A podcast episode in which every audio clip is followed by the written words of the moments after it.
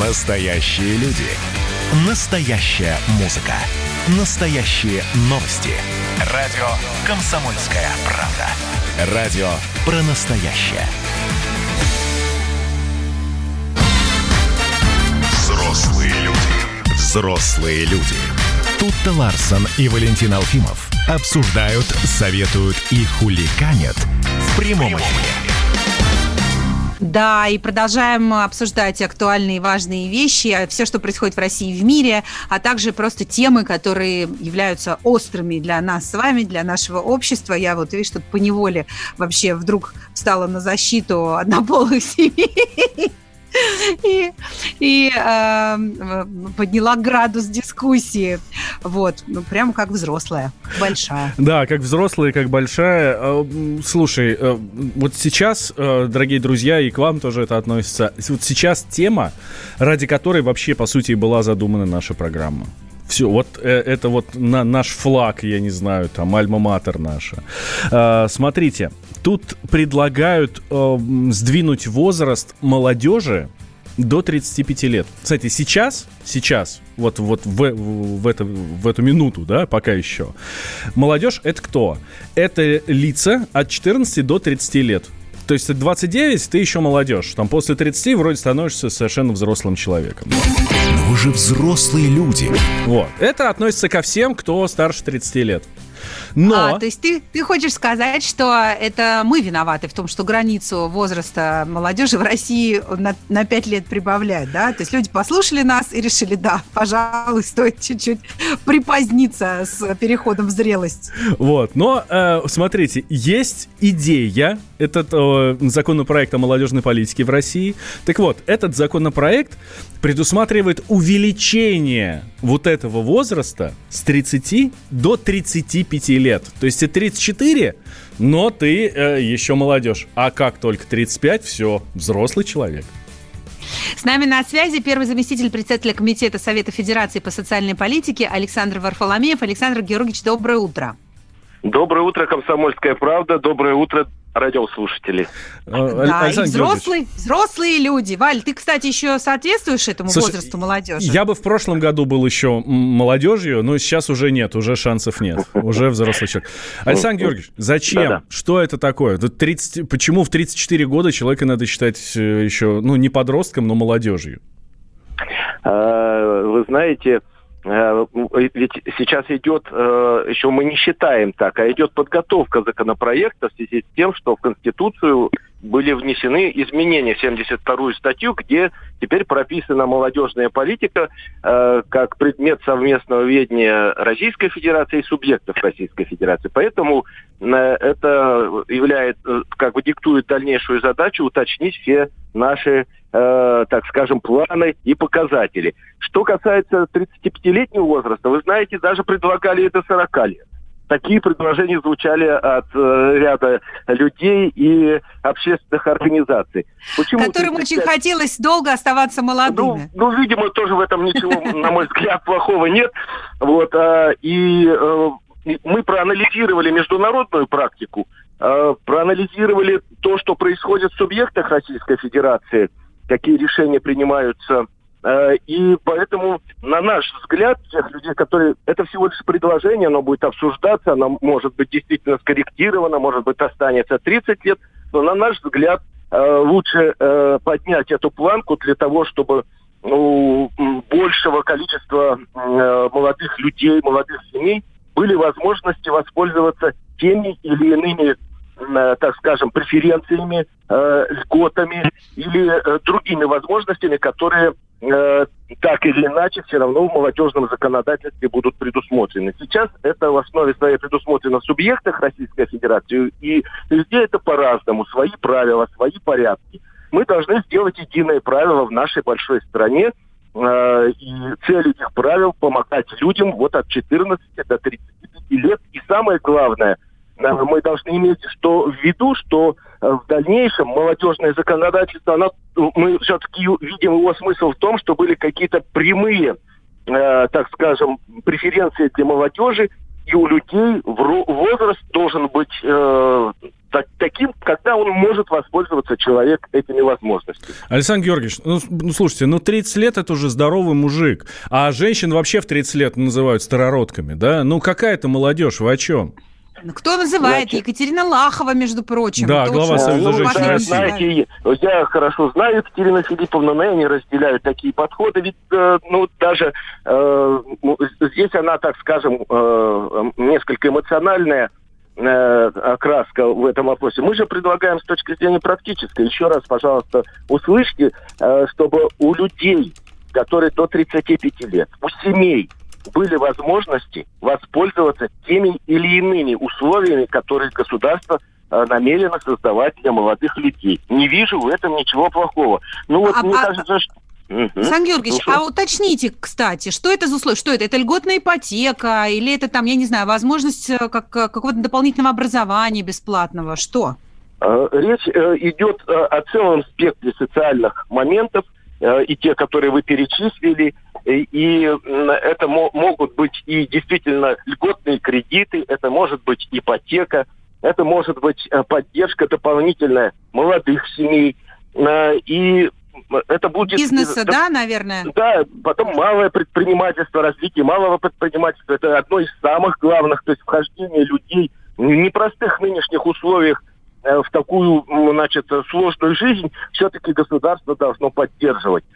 Поэтому мне кажется, что комсомольская правда должна, ну, это слово должна я неправильно употребить, ну, как поприветствовать такой подход, и мы с вами вместе это все-таки должны провести в жизнь. Александр Георгиевич, слушайте, ну а почему, почему 45-летнему мужику нельзя дать э, льготный кредит? Почему нельзя дать э, льготную ипотеку э, семье, где там мужчине там те же 45, а женщине 40? Ну, они думаю, что, что, они недостойны, что ли, этого? Нет, почему? Нет, так вопрос вообще не стоит. Конечно же, они достойны, эти люди, просто уже больший жизненный опыт, большие возможности, уже больше э, подзаработали. То есть возможности большие э, у тех, кто постарше. Спасибо огромное. А, первый заместитель председателя комитета Совета Федерации по социальной политике Александр Варфоломеев был с нами на связи. Я, от, не знаю, за всю комсомольскую правду не скажу, но от себя я поддерживаю этот, а, а, эту возрастную вилку. То, что на 5, плюс 5 лет добавили молодежи. Мне, например, очень бы не помешали всякие эти льготы в 35 лет, когда как раз а, я была беременна вторым ребенком, и, в общем, ну, классно, что можно теперь э, оставаться долго молодым, не, не только, ну, там, глядя на себя в зеркало, но еще и с э, точки зрения социальной политики государства. Я, кстати, должна сказать тебе, Валь, что я да. вот э, тут, у меня есть прекрасный подростковый психолог, с которым я общаюсь э, периодически, когда хочу удавить своего старшего сына. Угу. Э, ему 15 лет, он подросток, но если наши отношения так, заходят стоп, в тупик, подожди. я... Да, что? Что, что случилось? Да, хотел, хотел тебе Нажать напом... джингл хотел, что мы взрослые люди, я поняла, да. прости. Хотел тебе напомнить, вот. что ты взрослый человек, ты не имеешь права душить э, да, поэтому я решаю, я решаю проблемы в наших отношениях цивилизованным образом и иду к психологу. Я иду, не ребенка веду, а я иду и говорю, я Анна Валерьевна, я больше не могу, что делать? И вот Анна Валерьевна очень умная и очень профессиональная а, специалист в своем деле, она говорит о том, что современные дети действительно стали гораздо позже э, созревать, чем мы, причем это не, не в плане там социального, да, какого-то их там а, адаптации или рефлексии, а это мозг. Мозг стал созревать у, у современных детей к 18-20 годам. И именно к этому возрасту они более-менее начинают понимать, кто они, чего они хотят. Например, она говорит, у меня сейчас сплошные эпидемии отказа детей от учебы э, в вузах с первого-второго курса уходят дети, потому что их туда родители засунули, э, а потом дети там в 19-20 лет поняли, что они хотят совсем другим заниматься. И бросают все. Поэтому... Э, слушай, это было всегда. Ну, то не, это было... не, ну, Валь, я в 12 лет знала, что я хочу быть журналистом, и была полностью за себя Я в 20 в лет, когда а учился в энергетическом институте, нет. понял, что надо было мне поступать на геофак в МГУ. Ну, елки-палки. Так ты и помоложе меня будешь, дружок.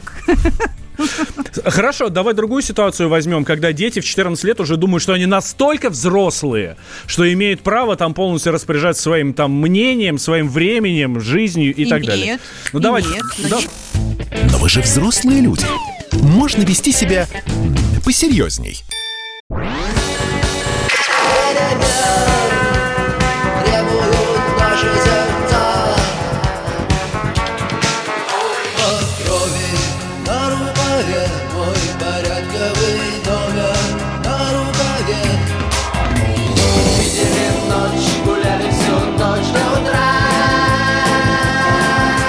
«Комсомольская правда». Радио поколения кино. Взрослые люди. Взрослые люди. Тут-то Ларсон и Валентин Алфимов обсуждают, советуют и хуликанят в прямом эфире. Возвращаемся в прямой эфир. Радио «Комсомольская правда». Валентин Алфимов, тут Ларсен. Взрослые люди уже по всем показателям. Даже если новый законопроект будет принят, где молодежью будут считаться э, люди до 35 лет. А, так, а такое действительно вполне возможно. Есть, значит, такой законопроект о молодежной политике, вот, э, который, э, который, собственно, и подразумевает. Э, сейчас де, молодежь, вот, вся молодежная политика направлена на э, наших с вами сограждан, граждан от 14 до 30, э, до 30 лет, а, возможно, поднимут до 35. А может быть даже, как автор законопроекта, нам рассказал Александр Варфоломеев, первый зампред комитета Совет Федерации по социальной политике, даже до 40 лет. Так вот, вот ты Тогда говорила, я еще буду молодежью. А что, что, что делать, если человек э, в 14 лет требует э, соблюдения его прав, свобод там, и всего прочего? Это великолепно, что он нет, требует. Нет, нет, стоп, да, подожди, подожди, подожди. Я сейчас говорю не про соблюдение прав, свобод и все остальное. А про что? А когда а про а, там в 14 или, не дай бог, в 11 лет ребенок решает, что М, надо попробовать покурить, я же взрослый парень. Можно маме Нет, не говорить, а... можно маме не говорить, что я пошел гулять и просто свалить из дома, потому что я взрослый парень. Слушай, вот ну, это нет, совершенно это, другая э, ситуация. Э, э, потому что я идиот. Это вопрос к воспитанию этого ребенка, а член, членами его семьи. Если ребенок считает взрослым взять и свалить из дома, э, или родители с ним не поговорили о вреде курения, или, э, или взрослом... поговорили, но курят сами, то, ну, как бы здесь... Э, нет, ты, ты, это не, неправильно, э, мне кажется. Ну, ты, ты рассматриваешь какие-то патологические, нездоровые ситуации. Но действительно, э, ребенок имеет полное право на свое мнение, на личное пространство, там, на самовыражение 14 лет. И чем больше ребенка свободы, тем больше у него обязанностей. Вот это то, что я никак не могу вбить в голову своему подростку 15-летнему, поэтому, потому что у него мозг еще не дозрел, к 18 годам только. И нечего требовать от детей чрезмерного, значит, э, чрезмерной ответственности. Они на это биологически не способны. С нами на связи клинический психолог высшей квалификационной категории, категории Ольга Коротина-Гессе. Ольга, здравствуйте. Да, добрый, добрый день. А молодежь это как? Ну, в смысле, до какого возраста? Ну, вы знаете, молодежь вот теперь уже до 30, будет до 35. И это, кстати, можно объяснить следующим образом. Почему? Потому что сейчас мы же говорим про Россию, насколько я понимаю. Конечно. Мы не трогаем Европу. Вот. В России сейчас качество жизни все-таки улучшилось. И самое интересное то, что у молодых людей еще не сформировались ценности, которые, в принципе, у нас в обществе утрачены получается так, что старые ценности утрачены, а новые еще не сформированы. И вот как раз вот в этот период они ощущают себя более свободными людьми. То есть они не, не, они не понимают практически, что такое слово «надо пойти на нелюбимую работу, чтобы заработать себе кусок хлеба». И это сейчас ну, очень сложно психологически объяснить молодым людям, что нужно себя обеспечить. Поэтому они имеют, молодежь сейчас имеет очень высокий а, рейтинг а, в плане приспособляемости, адаптации к жизни. И, конечно, если они живут с родителями, я говорю о тех, кто живет с родителями, у них чашка супа всегда будет на столе, поэтому какой смысл а, чем-то заниматься и зарабатывать себе, если чашка супа будет. Поэтому вот возраст, который сейчас хотят продлить до 35 лет, он обоснован в том плане, что это бывают молодежные программы, это бывают научные программы, когда человек начинает разрабатывать какую-то тему, молодой ученый, например, в 29 лет, 33 заканчивает, а он уже не попадает вот в эту категорию молодых ученых. То есть здесь много плюсов, много минусов. А минусы какие? Ну, получается, что мы стимулируем а, паразитический образ жизни у молодых людей? Ну, э, дело в том, что, опять же, а, у нас в понимании молодежь, это значит человек как-то не совсем еще способный нести определенную ответственность. Вот есть угу. такое клише. Если это молодой человек, значит, он еще не взрослый, значит, слушай наших взрослых. Это совершенно неправильно. Потому что огромное количество молодых людей, очень творческих, талантливых, способных, интеллектуальных, которые могут отвечать за свою жизнь, которые могут делать какие-то открытия, талантливые люди. Но минус здесь в том, что само общество вот а, и пока не изменит отношение вообще к слову молодежь. То есть, если мы будем это говорить в плане биологического, Римского, то есть вот это возраст до 35 лет, это называется молодежь, возрастной ценз. Но если мы психологически будем называть молодежь, то они как бы не совсем конструктивны и могут что-то делать, то вот это самый большой огромный минус.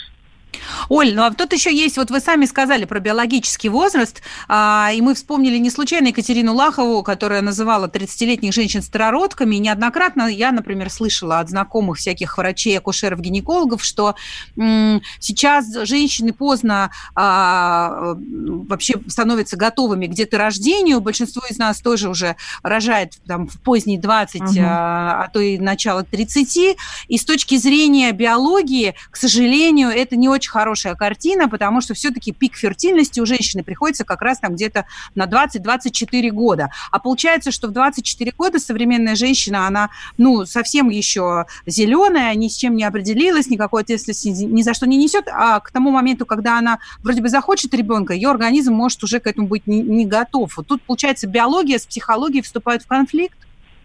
Нет, я не вижу здесь никакого конфликта. Это человеческий конфликт, внутриличностный конфликт. Например, если барышня хочет иметь ребенка в 32 года, а в 24 она не хочет иметь, ну, конечно, будет, э, конечно, будет лучше, если она родит в 32 года, потому что ребенок будет желанный, и на ребенка будет обращаться гораздо больше внимания, чем когда рожается в 21-22 и отдается все это бабушкам. Здесь Но в 32 тяжелее конфликт. забеременеть и выносить, чем в 24. Ну, что делать? Делать, что делать, это желание каждой женщины. Может быть и тяжелее, может быть и сложнее, может быть и какие-то побочные эффекты гораздо больше. Я Но вижу здесь такой желание... спор между психологией и биологией. Да, причем такой ярый, я вам хочу сказать, спор, потому что как можно, вот даже у меня на приеме есть э, люди, э, пары приходят, которые говорят, вот мы сейчас хотим, мы сейчас не хотим ребенка, но родители нас заставляют, нам уже по 25 лет, нам говорят, что пора родить ребенка, а мы совсем не готовы. Мы на море хотим, мы развиваться хотим. Сейчас же вот эта вот фишка на какие-то группы личностного роста, надо искать себя, надо не развиваться, вот это вот все. Это доходит иногда до абсурда и просто до, до определенной улыбки. Но тем не менее, если нет мотива родить ребенка в фертильном возрасте, что делать?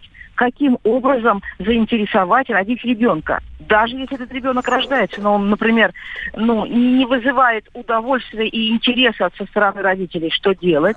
Поэтому но получается, мы тогда... Факты.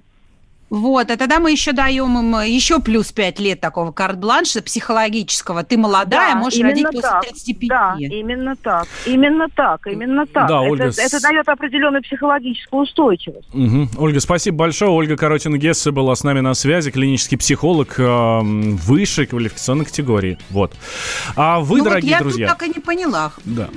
да. Что ты не поняла? Может, ну, я не поняла, хорошо это или плохо, потому что, конечно же, человек имеет право рожать тогда, когда он хочет рожать, но все-таки мы создаем... Но есть искусство... опасность, что кто-нибудь скажет, что ты старородка. Нет, ну просто это, ну по факту это так и есть. Ну, как бы не старородка, но все равно женский организм должен... Мы, биология за психологией не успевает. Мы эволюционируем э, несколько медленнее, чем э, наш мозг, может быть, развивается, да? И получается, что вот мы сейчас э, как бы еще дальше отодвинули этот возраст, а тело-то, оно все равно, ну, оно же не, не молодеет э, э, за эти пять лет, понимаешь? Женщина думает, я еще молодежь, похожу, не буду рожать, а потом раз хочу, а родить уже не могу. Причем вот, я ну, молодежь, это даже вот в законе прописано. Да. Да, а, по закону. Дэйв нам пишет, может, партию политическую создадут молодежь России. Да, но вы знаете, Дэйв, а, все равно президентом от этой, а, президент от этой партии стать не может. Ну, не может быть избран, потому что я тут посмотрел, а, кандидатом на должность президента может быть гражданин Российской Федерации не моложе 35 лет. Все. То есть молодежь не может э, стать во главе Российской Федерации. Вот. Но по законам, мы сейчас законно все, конечно, обсуждаем. Ну, э, честно, мое мнение, молодежь ты ровно до того момента, пока ты сам так считаешь. И другого здесь, конечно, быть не может. Будь тебе 40, будь тебе 20 или там еще сколько. Но вы же взрослые люди. А ведете себя как группа звери на каникулах. Случайно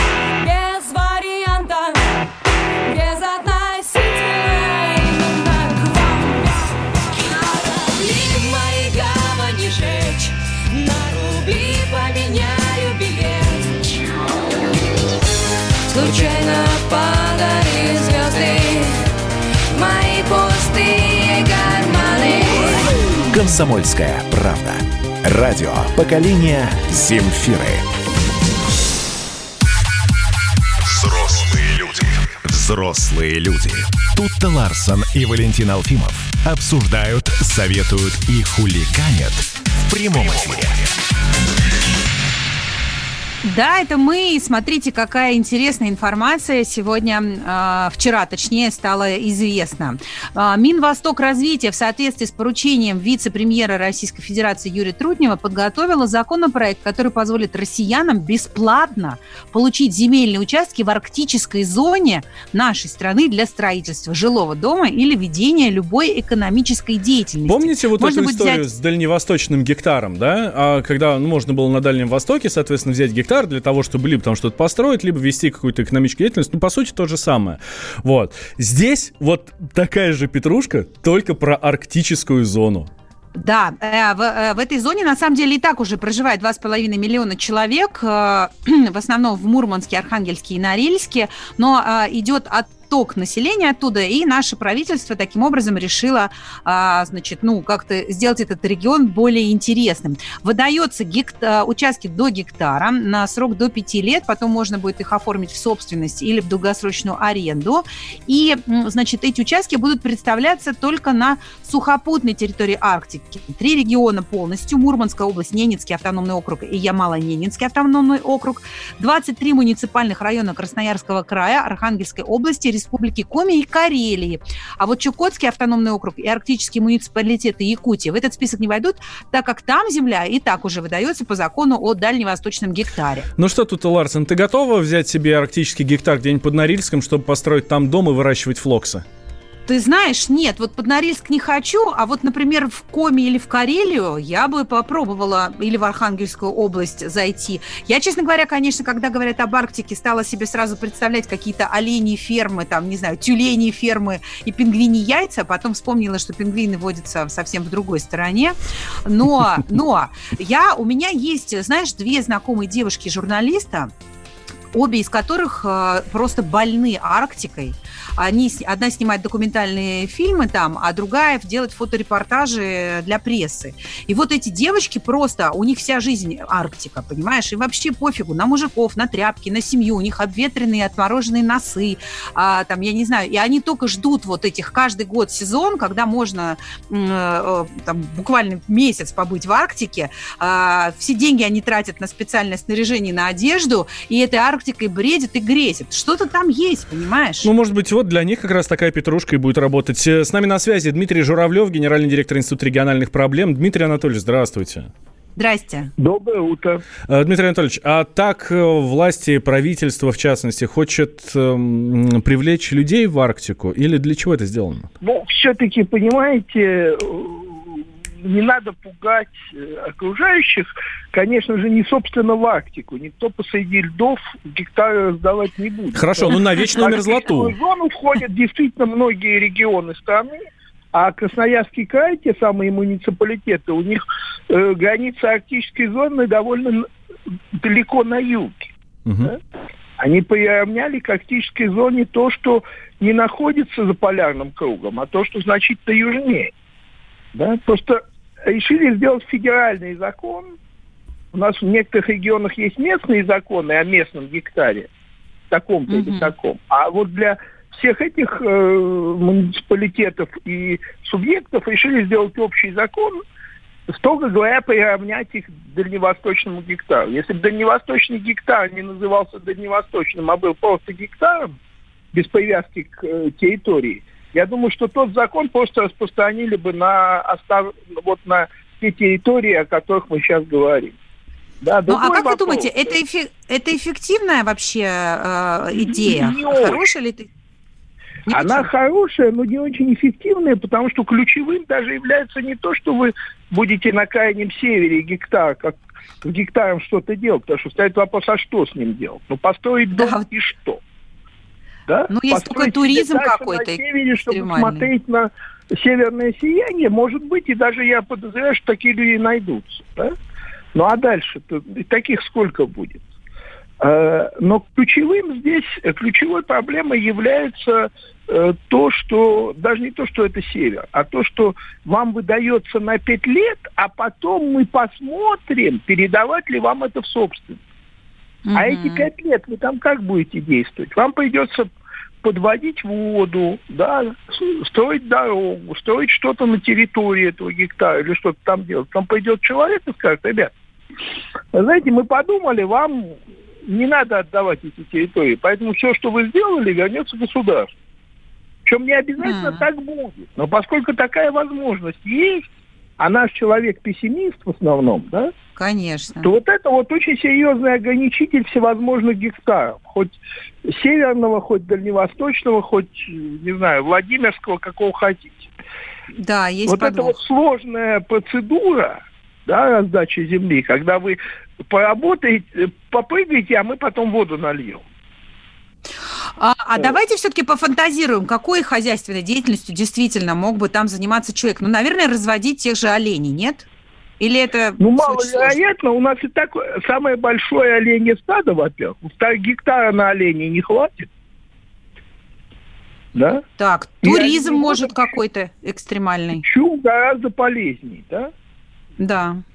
Вот, потому что на Дальнем Востоке, понятно, там сельскохозяйственной деятельностью можно заниматься.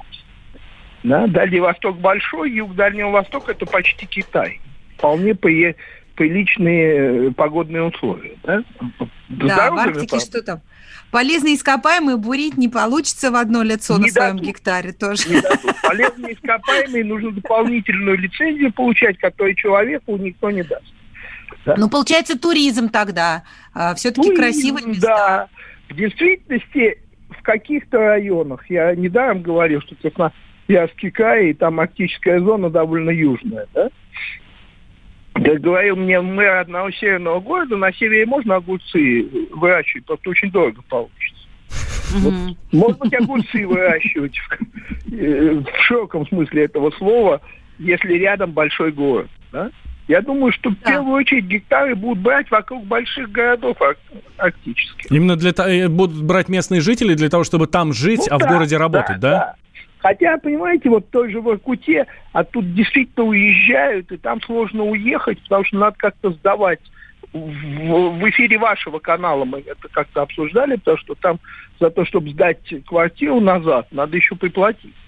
Да, и М. эти люди будут думать, стоит ли им еще получать какую-то собственность, от которой потом не избавишься.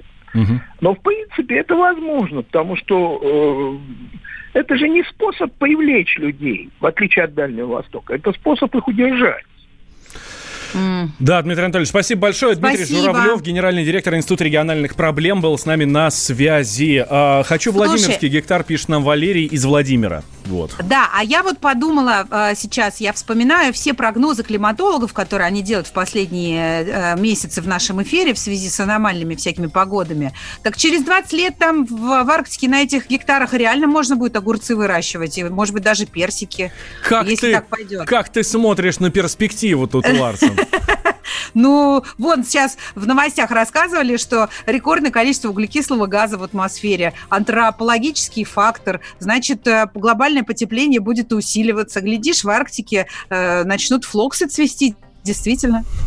Ну что ж, тогда, а, дорогие друзья, заходите на сайт правительства, там документ лежит, и все условия там есть, а, что нужно сделать для того, чтобы получить вот этот самый арктический гектар. Если вы местный а житель, потом, ну, Валь, вам вообще классно. знаешь, всё. вот, вот, э, например, у тебя есть гектар, гектар в Подмосковье, а газа на нем все равно нет. И, и воду подвести трудно, и огурцы не растут. Может, правда, и в А там, Арктике если даже пок- как копнуть поглубже, то, может, и газ тебе, ну, как минимум, на твою лачушку, на твой чум вот и найдется, именно, да? А здесь еще и Мос, Мосэнерго свет все время отключает, понимаешь? А там северное Вроде сияние. Ну, Вот именно. Ну, красота.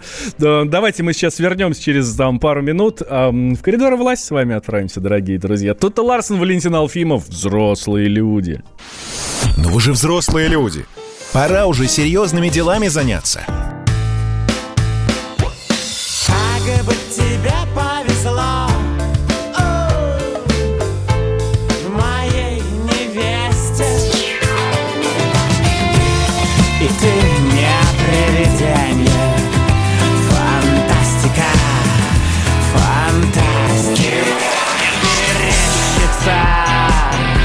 То ли большая, то ли малая медведица.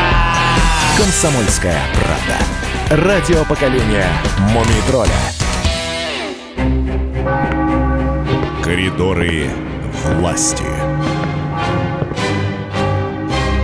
Все так и есть. Мы туда с Тута Ларсен отправляемся, а провожает нас сегодня туда, как и последние, собственно, две недели, наш политический обозреватель Александр Петрович Гамов. Он нам сейчас расскажет, что, что там интересного в этих самых коридорах, которые мы простые смертные просто так зайти не можем, только с, только с экскурсией. Всем привет, э, тут Валентин, здравствуйте, пожалуйста, проходите в коридоры власти, но э, сегодня президента в Кремле не будет, Новоогарева тоже. Почему? Потому что вот в четверг, как раз в этот 16 июля Владимир Владимирович отправляется в Крым. Вот там президент э, примет участие в церемонии закладки боевых кораблей для военно-морского флота России – об этом э, на брифинге рассказал э, нам э, пресс-секретарь главы государства Дмитрий Песков. И, э, насколько мне известно, в этот день Владимир Путин посетит там в Крыму судостроительный завод «Залив». Это в Керчи. И, находясь в стенах э, этого предприятия, он также пообщается в формате видеоконференции с коллективами других судостроительных комплексов. Это «Севмаш» и «Северная верфь», э, где в это же время также будут закладывать новые корабли. Кстати, президент был не раз и на одном, и на другом э, предприятии. Ну и еще Владимира Путина запланирован разговор э, с представителями, которые работают на заводе «Залив» э, в Керчи, и намечаются другие встречи именно там же, о которых станет известно в четверг, и мы обязательно об этом вам расскажем в течение дня. И э, когда речь зашла о Крыме, я, естественно, спросил у э, Дмитрия Пескова, собирается ли президент в этом году в отпуск или хотя бы его пресс-секретарь. Э, отвечая на этот вопрос, э, «Комсомольской правде» Песков сказал буквально следующее. По поводу отпуска президента мне ничего не известно. Планы на краткосрочную и среднесрочную перспективу очень насыщенный. И что касается меня, сказал Песков, я тоже пока ничего не могу сказать. Тут Песков немножко помечтал о том, что сам при возможности обязательно возьмет от, отпускные дни. Пару секунд он еще подумал и добавил, в отпуск надо ходить. Кстати, вот ваш покорный слуга, я тоже еще пока не определился с отпуском. Ну а э, за остальными событиями, связанными э, с пребыванием Владимира Путина в Крыму, вы узнаете сегодня и э, из моих сообщений на сайте kp.ру и, естественно, радио «Комсомольская правда». Всем привет, пока. Искренне ваш Александр Гамов. Счастливо. Спасибо, спасибо. Очень интересно четко и по делу исчерпывающе. Ну, собственно, как обычно, да, у Александра Петровича. Вот, единственное, что я вот э, слушаю Александра Петровича, да, он рассказывает, вот там президент проведет там совещание там, по видеосвязи, там, встретится там в Новогорево с тем-то. Хочется уже, правда, я вот очень соскучился поэтому, чтобы наш президент куда-нибудь отправился в регион и там на месте встретился с кем-нибудь, э, с, с руководителями, и есть же еще хорошая привычка Владимира Владимировича, он очень любит общаться с людьми, да, то есть кортеж едет, по городу, раз он останавливает, типа, ну и давай там с людьми разговаривать. Вот этого, честно говоря, очень не хватает. Надеюсь, что скоро вернется такой формат. Ну вот же, вроде как э, Илья что-то неправильно поняла. Александр Петрович, Петрович сказал, что президент собирается в Крым. Ну, хоть и по работе, но чем тебе не регион? Вот, вот. Вот я говорю, вот я как раз и жду этого, надеюсь, что вот как можно скорее все это произойдет. Слушай, раз уж мы, давай, давай э, пока мы далеко не ушли от коридоров власти, я проанонсирую день сегодняшний. У нас сегодня очень-очень-очень много всего интересного и очень важного. И есть давай. небольшие изменения у нас сегодня в э, расписании, в нашей сетке, в нашей программе передач. Смотрите, вечерний Мардан Uh, у нас сегодня стартует в 5 часов вечера, в 5 часов, в 17 часов по московскому времени. И в гостях у Сергея Мардана и Марии Бачинина Владимир Якушев, министр строительства и жилищно-коммунального хозяйства Российской Федерации. В 17 часов, напомню, да? Вот. Потом в 6 вечера по Москве эксклюзивное интервью радио «Комсомольская правда» мэра Москвы Сергея Собянина – Так что вот это пропустить совершенно нельзя. А, Про коронавирус, про меры, которые принимались, эм, будут, будет сегодня Сергей, Семенович говорить. Вот. А потом, ну я напомню, что у нас в 8 часов по четвергам традиционно Владимир Николаевич Сунгоркин, да, наш главный редактор. И потом а, в 9 вечера Эдвард Чесноков и Олег Кашин. Так что сегодня прекрасный вечер. Вот.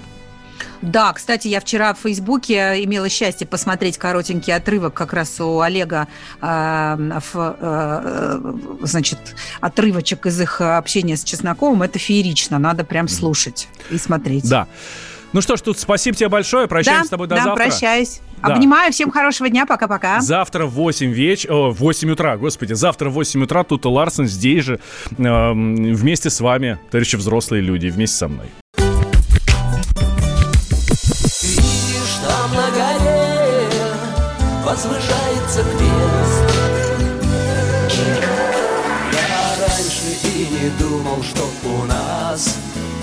На двоих с тобой одно лишь дыхание. Ален Делон говорит по-французски. «Комсомольская правда». Радио поколения Наутилуса Помпилиуса.